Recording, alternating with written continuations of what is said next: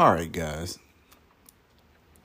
The reason I've been away for a couple of days is because I'm trying to figure out why Apple, YouTube, everybody, everybody that offers us a service, whether it's Apple Music, whether it's Apple TV Plus, whether it's YouTube Premium, why is everyone deciding to raise their prices now of all times?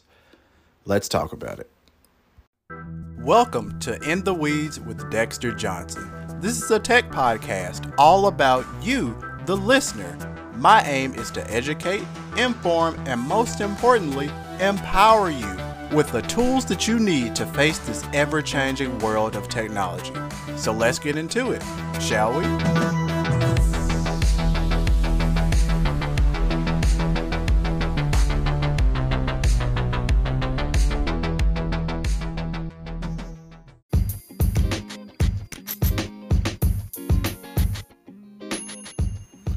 All right, guys, so get a load of this. Apple TV Plus up $2 a month. Apple Music up $1 a month.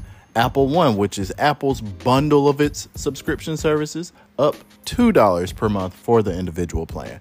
And that's just, it's not the first. First and foremost, we know that every now and then, I've talked about this. Remember good old Netflix, the company that started off charging seven ninety nine, then nine ninety nine, then fourteen ninety nine. It just seems like they just keep going up higher and higher and higher. It's really mind boggling because I always say that everyone is going to get sick and tired of all of these subscription services. First and foremost, we already have subscription fatigue. Hello. We're already sick and tired. People already kind of manage their subscription services. Have you ever seen the person that you we all know that person. We all know that person who has multiple email addresses so that they can get XYZ service free for 2 months. Or the person that uses Disney Plus for a month and a half while their favorite show is on there. Same for Netflix, same for all of them. Lots of people have these rotating subscriptions so, so they simply don't have to pay this crap all the time. And my question is, and this goes for rent prices too in America.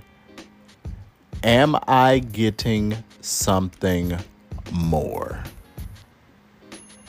Is Apple TV Plus suddenly $2 better? Is Apple Music $1 better? Is Apple One which contains the same services as it did before. Is it suddenly $2 better? I'll let you answer that question. The answer is no, though.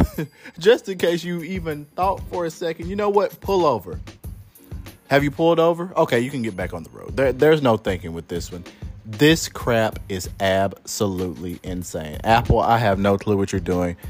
Same goes for YouTube. YouTube. Same goes for you, Netflix. Same goes for any company that is constant. And here's the thing. Here is the kicker. All of these companies have record profits. All of these companies' CEOs make millions upon millions upon millions of dollars.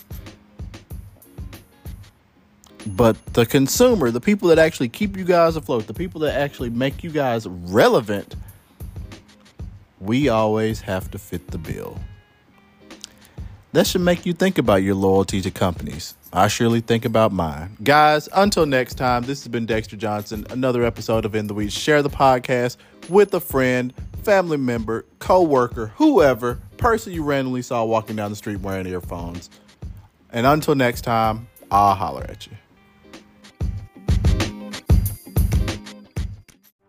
Thank you for listening to another episode of In the Weeds with Dexter Johnson. I'm hoping you're coming away more empowered, educated, and enthralled in the technological world. Be sure to tell a friend, share this episode, and follow me on Twitter at Dexter underscore Johnson. And most importantly, stay tuned for future episodes. Until next time.